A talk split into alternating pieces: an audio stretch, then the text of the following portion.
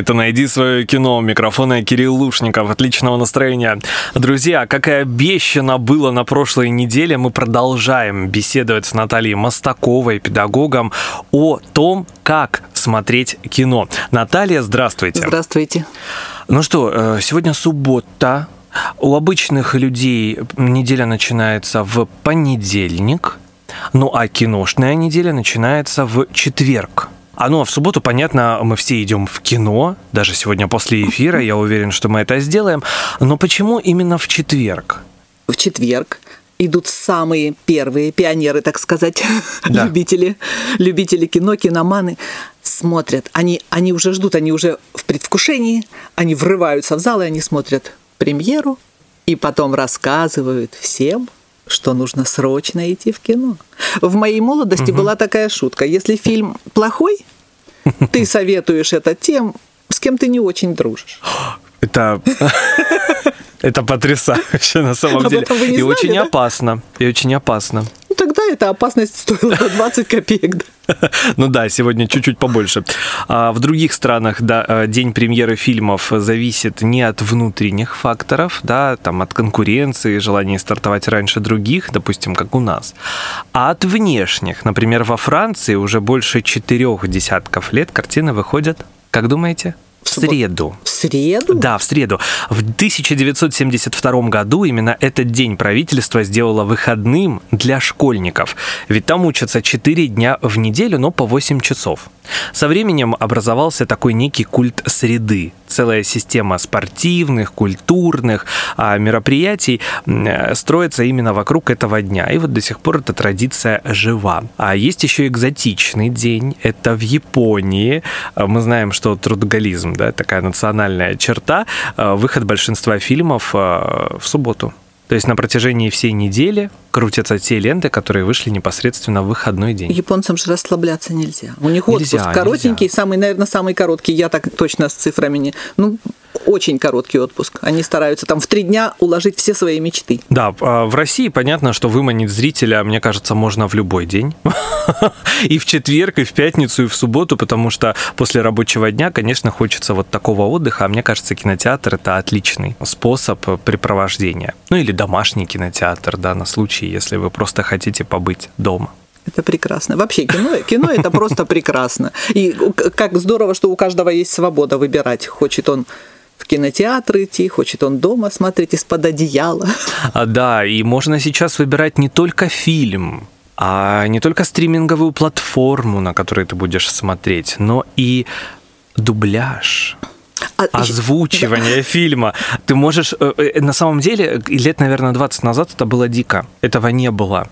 Были определенные переводчики, такие мастодонты, да, голоса узнаваемые. То сейчас, помимо официального дубляжа, который есть, да, там один из э, дублеров там озвучивает одного актера на протяжении всех кинолент, да, то есть вот с течением жизни. И дублер взрослеет, и, собственно, ну, а тот, кто озвучивает, и сам актер. Это интересно. А вот сейчас очень много разных совершенно озвучек, и есть риск потеряться. Как не потеряться? С чего начать? Да, да. Начать с русского языка. Вот было бы здорово, если бы еще мы программу про русский язык вели. Так. Значит, мы очень часто слышим слова озвучка, озвучение, озвучание, озвучивание. Конечно же, это вызывает, ну, это просто интерес вызывает. А что же, что же это такое вообще? П- Что за процесс? Что же это за слово такое? Итак, мы встречаем три слова. Озвучивание.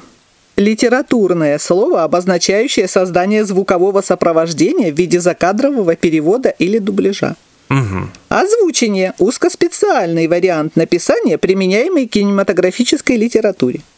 Озвучание или озвучка – жаргонные слова, применяемые в среде профессиональных актеров и звукооператоров. Так, то есть мы озвучка не имеем права произносить. Нет, ну, вы можете. И вы тоже. В рамках этой программы уж точно Да, и здесь в этой студии, в наушниках, когда Да, нас окружает море аппаратуры, мы можем говорить. А еще, если мы стали бы к микрофонам что-нибудь такое озвучивали, было бы прекрасно, и мы бы могли говорить, о, это озвучка. Итак, если обращаемся к словарю Ожегова, Слово «озвучание» не находим в нем. В словаре есть глагол «озвучить», и его обозначение сделать звуковым, приспособить к звуковой передаче. Поэтому нам приятно, красиво говорить озвучивание. Вот будем именно так и говорить. Так и будем. Этот процесс делится на много разных. Он mm имеет много разных вариантов. Они все интересные. А я вот, пока эту тему изучала, у меня вопросов возникло больше, чем ответов. Мы знаем, что есть субтитры. Конечно. Мы знаем, что есть закадровый перевод, что есть синхронный перевод и что есть дубляж. Итак, э, читая, я сейчас, я сейчас немножечко вас запутаю, а потом, чтобы мы это распутывали. Распутали этот клубок, я понял, кинематографичный. Да, кинематографичный клубок. И что касается, я же люблю поговорить про Голливуд. Угу.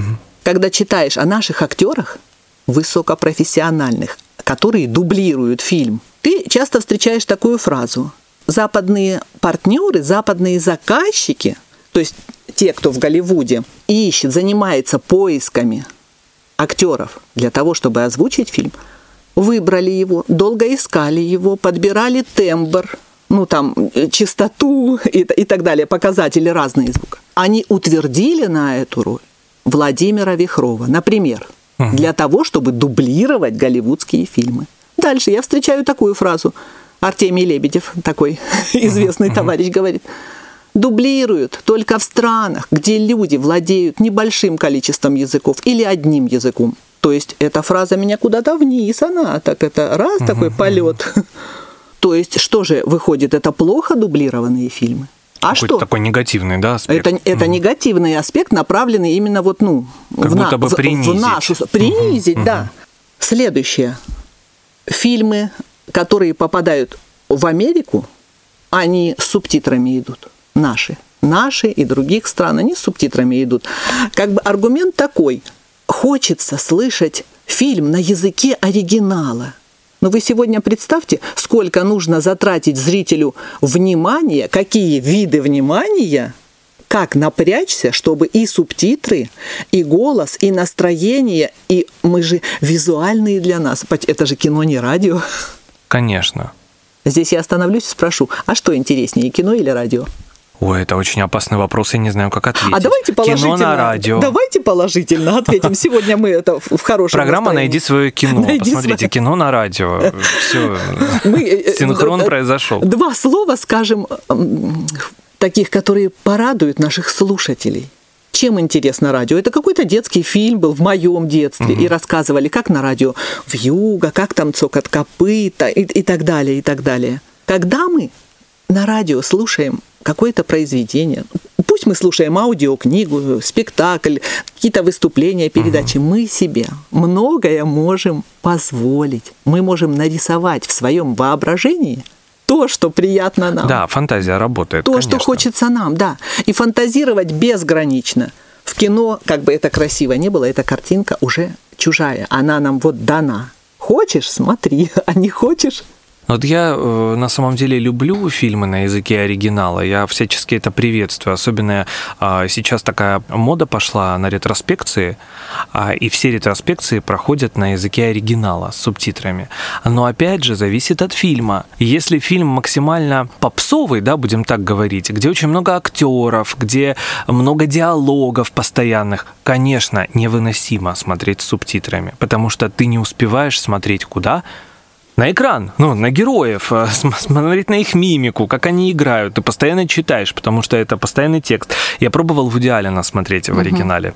Очень тяжело потому что это же бесконечный разговор у да. Алина. Три часа, и они просто говорят. А хочется же посмотреть, как она улыбнулась, как он посмеялся, там, или еще, или еще как-то.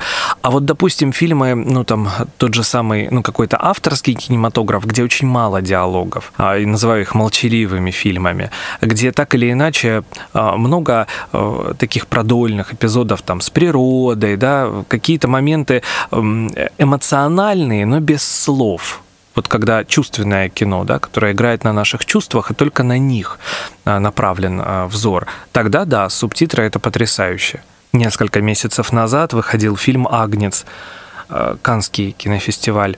Там за весь фильм было три или четыре диалога, очень коротких. Они были очень хлесткие, такие очень четкие, прямо вот в сердце. И э, я подумал, что было бы хорошо посмотреть его на самом деле с субтитрами. А у меня тоже есть прекрасный пример, где я фильм обожаю, а идти на него не хотела из-за того, что он с субтитрами. Это «Отверженные» 2013 года. И когда меня просто насильственно ученики повели, и я думаю, о, еще я буду тут субтитры, не хочу, не хочу, не хочу. Э, субтитры стерлись из моих глаз с первых же минут. Но здесь, наверное, эффект того, что произведение хорошо знакомо, и что экранизация отверженных столько, ты ничего не пропустишь, если какое-то слово. Но э, да? это же мюзикл. А представьте, если бы эти песни дублировали. У меня был очень неприятный опыт. Это была Мэри Поппинс «До свидания» с Эмили Бланд. Мы пошли с друзьями, с семьей. Э, я так хотел посмотреть, я очень люблю Бланд, и тут я даже, если честно, не смотрел, кто пел за нее. Но это было просто ужасно. Вот а, а, это один из самых худших ходов был а, в плане дубляжа. Вот если это мюзикл, да, здесь вот, пожалуйста, когда они поют, пусть будут субтитры. Вот именно вот в, в эти промежутки. Когда говорят, пожалуйста, пусть будет дубляж. Но музыка должна оставаться музыкой. Не надо это как извращение, мне кажется, потому что песню не прочувствовать так, как э, она в оригинале звучит. Она же отдельное произведение, да, как, да. Как, как, как отдельный бриллиант в короне, да? Ну, да. Не, невозможно, да. Ну, здесь столько вообще различных... Вот можно, можно куда-нибудь пойти и забыть, откуда и куда мы пришли. Это интересно. Я, я считаю, то, что это все имеет право на жизнь. Вот фестивальное кино, его не принято дублировать. Оно только с субтитрами, и это здорово здорово. Потом я слушаю э, передачи разных спикеров э, «Найди свое кино». Это прекрасные эфиры, где э, я о названиях, как у нас названия переводят, при, да, переводят да, да. да, и переводили еще хуже, и сейчас переводят очень интересно. Вообще это очень интересно. И о том, что здорово смотреть в оригинале, но особенно для тех, кто изучает язык, уже знакомится, да, он его. уже угу. чувствует, он уже может ощущение и, кстати, я встретила такую фразу. Да через лет через 50 нам не понадобится дублировать. И я ее расценила как опасную, как опасную фразу. У нас очень долго языком межнационального общения был русский язык. И его не только знали те, кто в бывших странах, там, в странах СНГ, в бывших республиках Советского Союза. Его вообще весь мир стремился. А посмотрите, сейчас, вот, например, в Китае, это же бум Русский язык изучается, ну почему мы уже не будем исследовать, хотя мы можем? Значит, через 50 лет планируется, что освоим так великолепно мы английский язык, как русский? Ну, понятно, что поколения будут, это прогрессивно. Но почему-то мне вспомнился, можно мне нахулиганить, вспомнить Льва Толстого и «Войну и мир». И мне, я, значит, готовлюсь, вот читаю, читаю, читаю, и потом думаю, что же мне так хочется э, в салон Шерер вернуться. Открываю и читаю.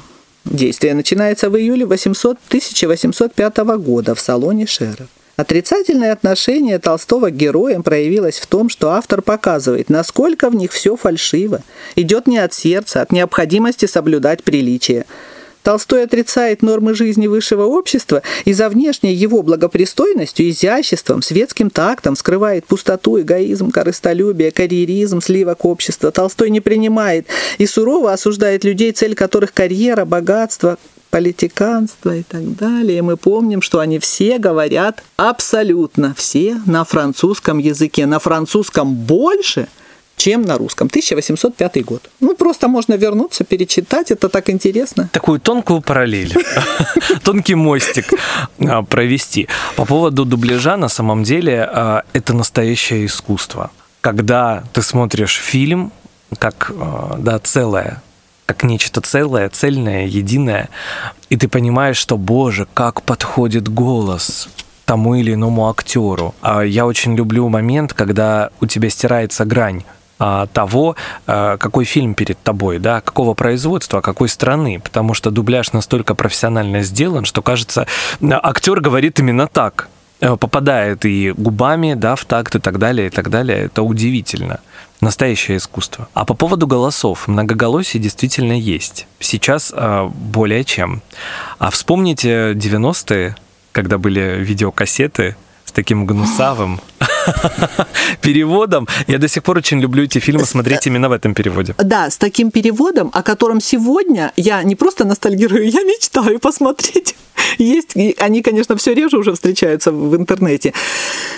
Но это этот чудесный перевод, который да. он так был создан для того, чтобы озвучивать как можно больше как фильмов. Как можно больше, да, Леонид фильма. Володарский. Да. Угу.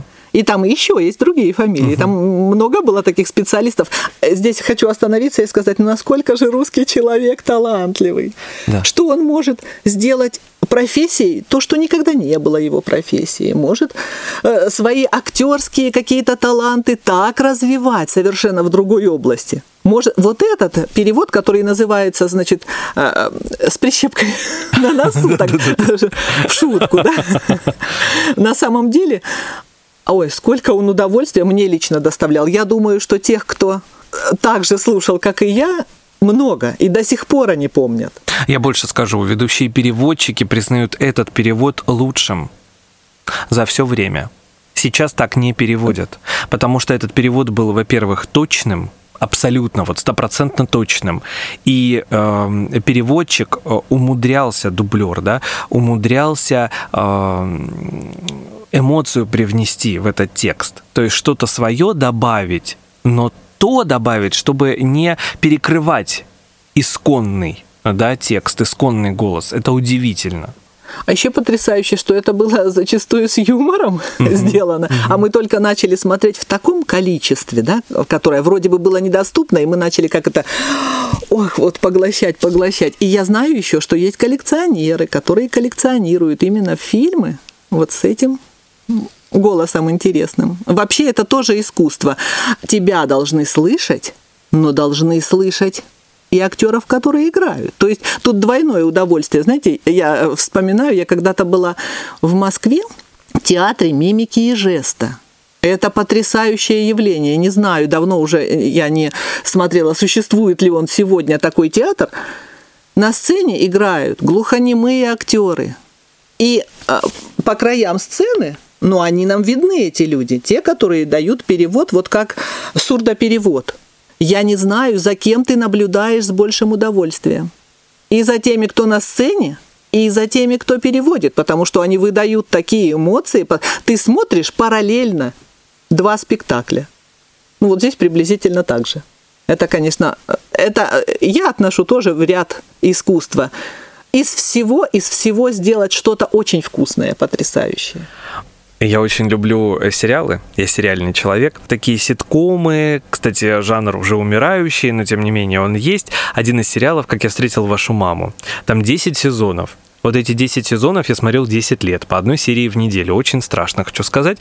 А, и был потрясающий перевод. В самом начале это был Денис Колесников, «Кураж Бомбей». Где-то с пятого сезона появились еще другие компании, которые начали переводить. Но все а жаловались на то, что их никто не смотрит. Ну и понятно, все привыкли к Колесникову, угу. потому что его язык, он как профессионал в своей области так играет шикарно с текстом, потому что э, иногда очень важно заменить какие-то шутки, которые присущи только, допустим, американцам, на шутки, которые будут понятны нам, но не потеряв смысла того или иного текста. И он это делал.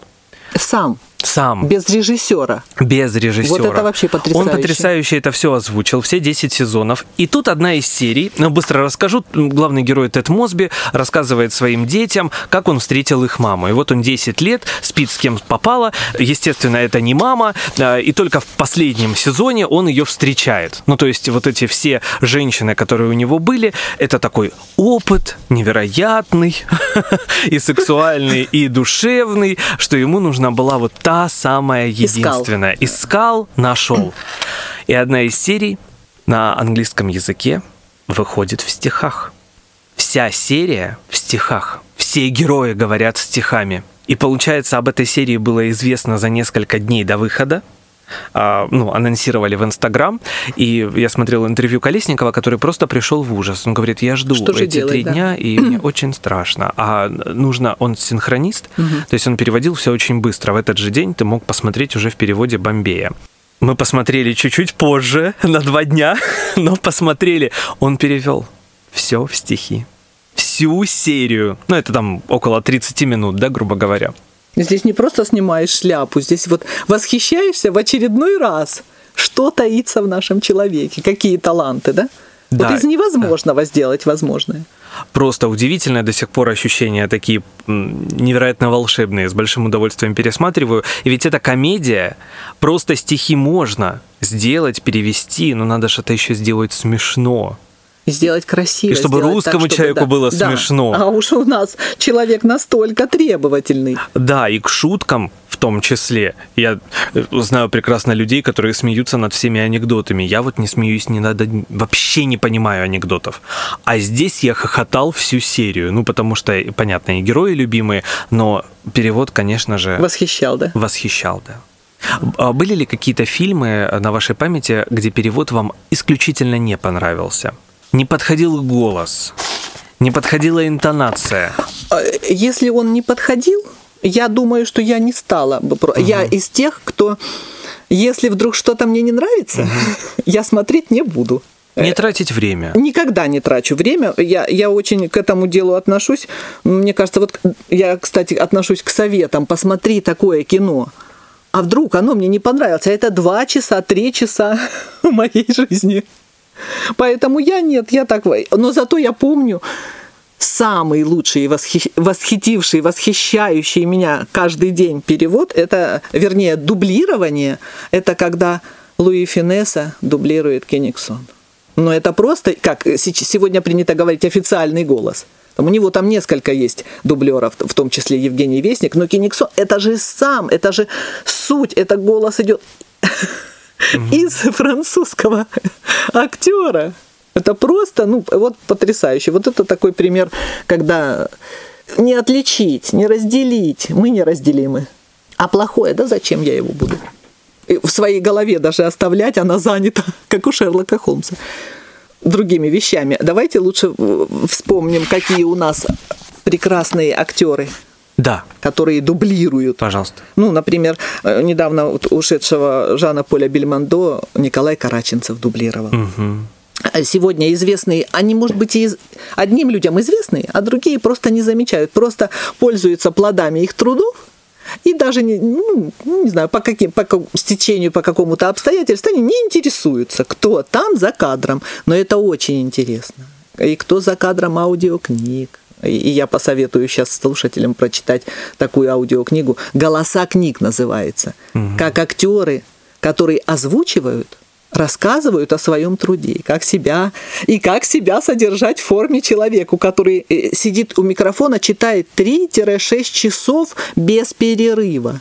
Как ему быть здоровым, как ему оставаться в форме, как беречь и холить, лелеять свой голос, чтобы он оставался прекрасным, интересным на многие годы для дублирования разных персонажей. Ведь это же есть такие у нас дублеры, которые они разных людей с разным тембром, высотой, частотой там и прочее. И ты, Конечно. ты даже не узнаешь этого человека. Итак, отдадим немножко должное.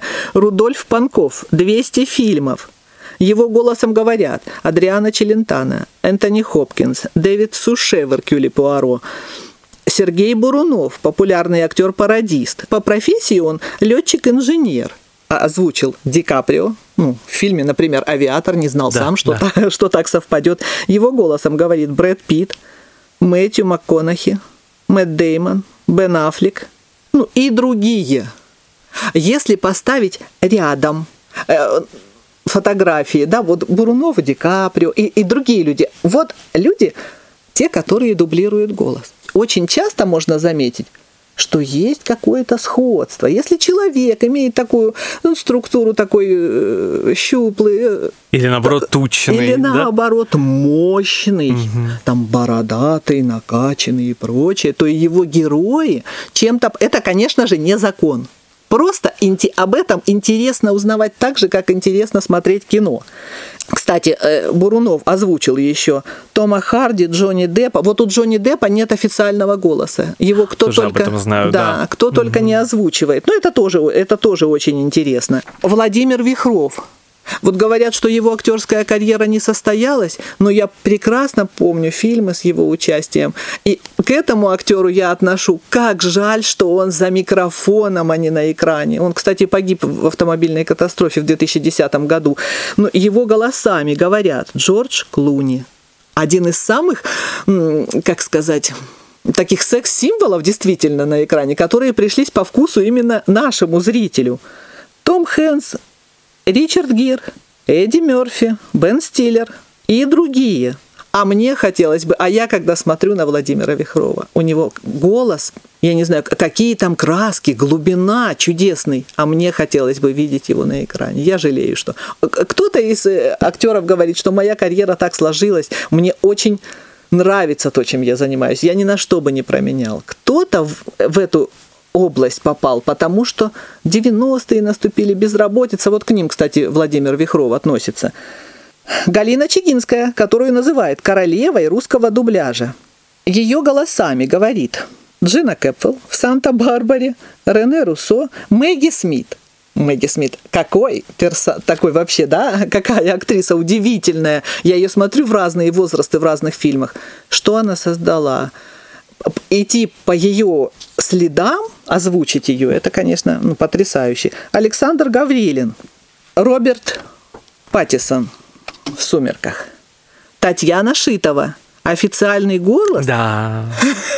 Кэмерон Диас и Скарлетт Йоханссон, да, да, я да, знаю. Мои две любимые актрисы. и, я так чувствую, что не только потому, что я люблю их актерские работы, но и потому, что шикарная озвучка. А, я знаю, что Шитова никогда не копирует тембр голосов, Йоханссон и Диас, она под характеры подстраивается тех героинь, которых они играют. Вот это классно. А еще где-то я прочла такую фразу, что она опередила тех, кого она дублирует угу. по владению своим голосом. А еще Натали Портман, Эму Стоун, Марго Робби и других. У нее список ее бесконечный. И голоса действительно всегда разные. Вот настолько удивительный у нее диапазон вообще голоса ушитого. Это действительно так. И, кстати, она официальный голос электронного помощника Алисы. Так, Владимир Антоник. Вот для меня этот актер, у него вообще шикарная карьера – на почве дублирования. И она началась не в 90-х, а в 70-х. И про него вообще такие легенды разные ходят угу. и э, описывают его внешний вид, и как он здорово он суровый. Оз, озвучивает Сильвестра Сталлоне, да. Харрисона Форда, Арнольда Шварценеггера, Мела Гибсона. А я вспоминаю его роли. Последнем лете, последнее лето в фильме «Последнее лето детства». Не могу сказать «прощай», Белые одежды, царь Иван Грозный, Русь изначальная, и на камнях растут деревья. И тоже хотела бы видеть. Да, шикарные работы. Но очень хотелось бы видеть этого актера на киноэкране. И у него очень теплый голос на самом деле. Вот несмотря на то, что такие, ну, мужики, да, там Сталлоне, да. Гибсон, а какие роли у них. А, и у них, и у Антоника очень теплый тембр голоса. Поэтому мы так любим эти роли, поэтому мы так, мне кажется, любим эти фильмы. Там голос очень важную роль играет. А еще интересно, что ведь люди, э, которые скрываются там, да, за экраном, которые у микрофона находятся, очень часто делают карьеру в других угу. областях. Ну, например, бархатным голосом называют голос Леонида Белозаровича, который не только актер талантливый, у него огромное количество ролей. Сегодня он просто процветает как режиссер, как кинорежиссер, угу. а он является еще и режиссером озвучивания. И сценаристом талантливым, ему уже за 70 лет, а, а его карьера как будто бы, ну она не просто, он просто, вот его талант э, э, цветет разными оттенками. Это просто потрясающе. И люди только спорят. Ах, бархатные, ах, мужественные, ах, нет. Вот угу. мы любим. И, и голоса, конечно же, узнаваемые. Особенно для тех, кто кино по-настоящему интересуется. Всеволод Кузнецов. Официальный голос Брэда Питта. Киану Ривз. Тома Круза. И голос мегафона. 500 работ. Вадим Андреев – которого мы знаем по фильму «Баламут», вот от, угу. от него я услышала, что да, я занимаюсь, это занятие такое, но я больше всего люблю играть. Но у него действительно киноролей огромное количество. Кстати, его голосом говорит осел из Шрека и Пьер Ришар И он же озвучил Брюса Уиллиса. А если две фотографии Брюс Уиллис и Вадим Андреев, как много схожего у них и в чертах лица, в фигуре. Владимир Еремин, Аль Пачино, Майкл Дуглас, Энтони Хопкинс. И он же является, что очень интересно, сценаристом фильма «Брестская крепость». Ольга Зубкова, официальный голос Анджелины Джоли. И еще озвучила Кейт Бланшет, Джулиану Мур, Мишель Пфайфер, Сигурни Уивер. Какие разные актрисы – какой талант у человека, который, который да, говорит. голос восхитительный. Да, который нас с ними знакомит, заставляет нас их полюбить.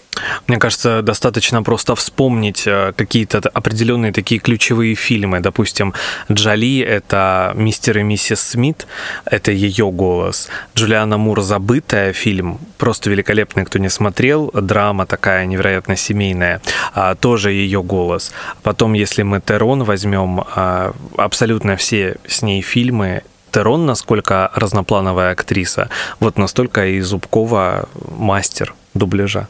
Очень интересно, что у некоторых зарубежных актеров не, не просто не, не, есть официальный голос, но их все, кто, кто только может, угу. дублирует, к ним относится Том Хэнкс. Хотя его дублирует очень часто Станислав Концевич. Это вот сейчас, да. да а да. раньше разные дублировали. А его кто только не дублировал. Угу. Хотя вот я не являюсь поклонником не то что актера, а внешнего вида актера. Я в детстве часто думала о фильмах наших, кстати. Почему играют такие взрослые актеры в таких фильмах, ну, о любви, имеется в виду фильмы о молодости, о юности, актеры такие взрослые. Еще я часто думала, а почему актеры не такие красивые, как я хотела бы? Ну, это удивительно. Это постигло Хэнкса, я так да, понимаю.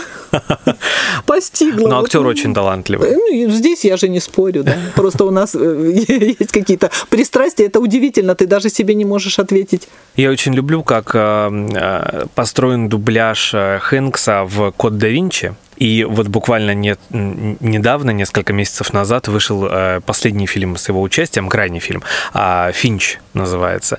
Дубляж просто грандиозный, потому что весь фильм, э, вот он в «Изгое» играл один, на протяжении всего фильма, фильм одного актера. И в Финче, но только здесь э, еще с ним играет собака и робот о стольком поговорили, да, э, какие виды озвучивания есть. Угу.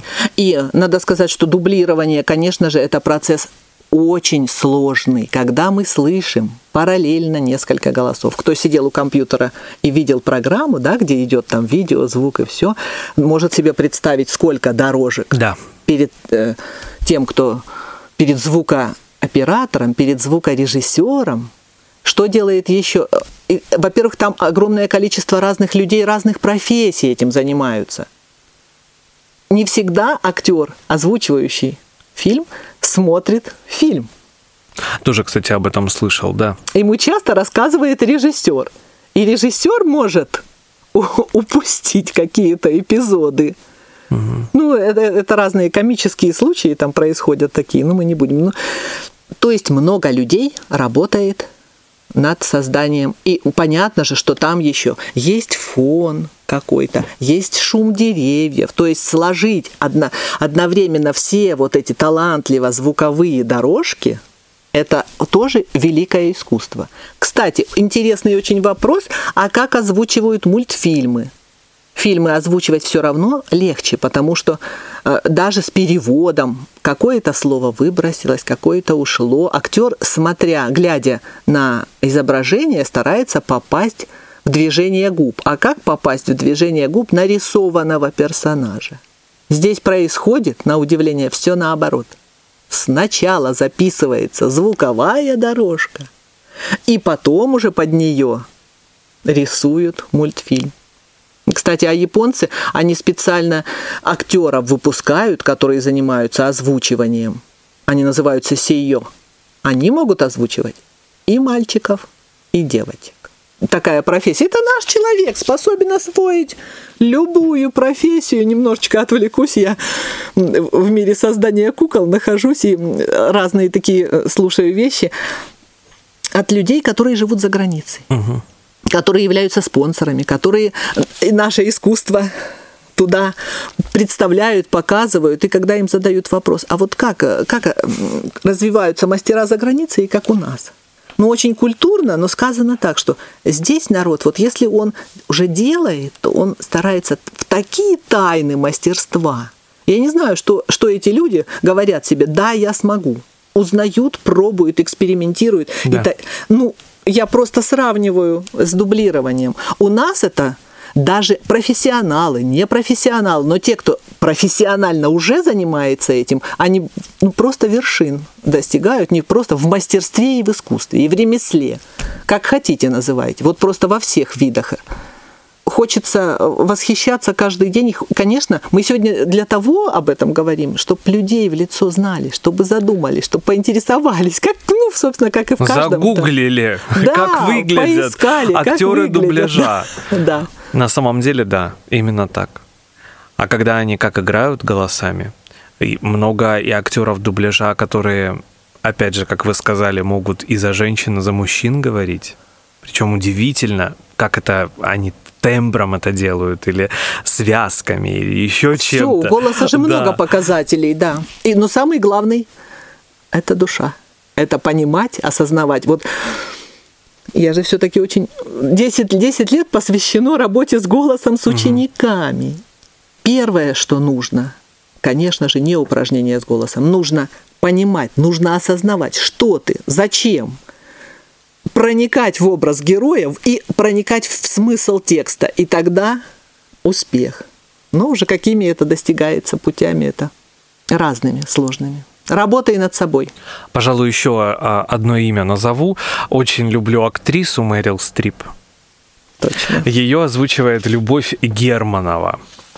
И мне кажется, сегодня, э, так завершим наш эфир, а, фильм есть потрясающий «Примадонна». На английском Флоренс Фостер Дженкинс. И вот там Германова просто великолепно справилась со своей ролью, потому что нужно было петь Мэрил Стрип, а Флоренс Фостер Дженкинс это та певица, которая думала, что она певица, но петь не умела совершенно. Реальная история. И не просто пела, а оперное пение пыталась освоить. Как Стрип сыграла, ну это просто великолепно, будете смеяться до слез. И как ее озвучили. Огромное спасибо. Опять час пролетел незаметно. А, У нас продолжается наша программа «Найди свое кино» а, в разрезе темы «Как смотреть кино». А, Что-нибудь интересное подготовим а, через неделю. Слушайте. Это была программа «Найди свое кино» с Кириллом Лушниковым. У меня в гостях была Наталья Мостакова, педагог. Огромное спасибо. Спасибо.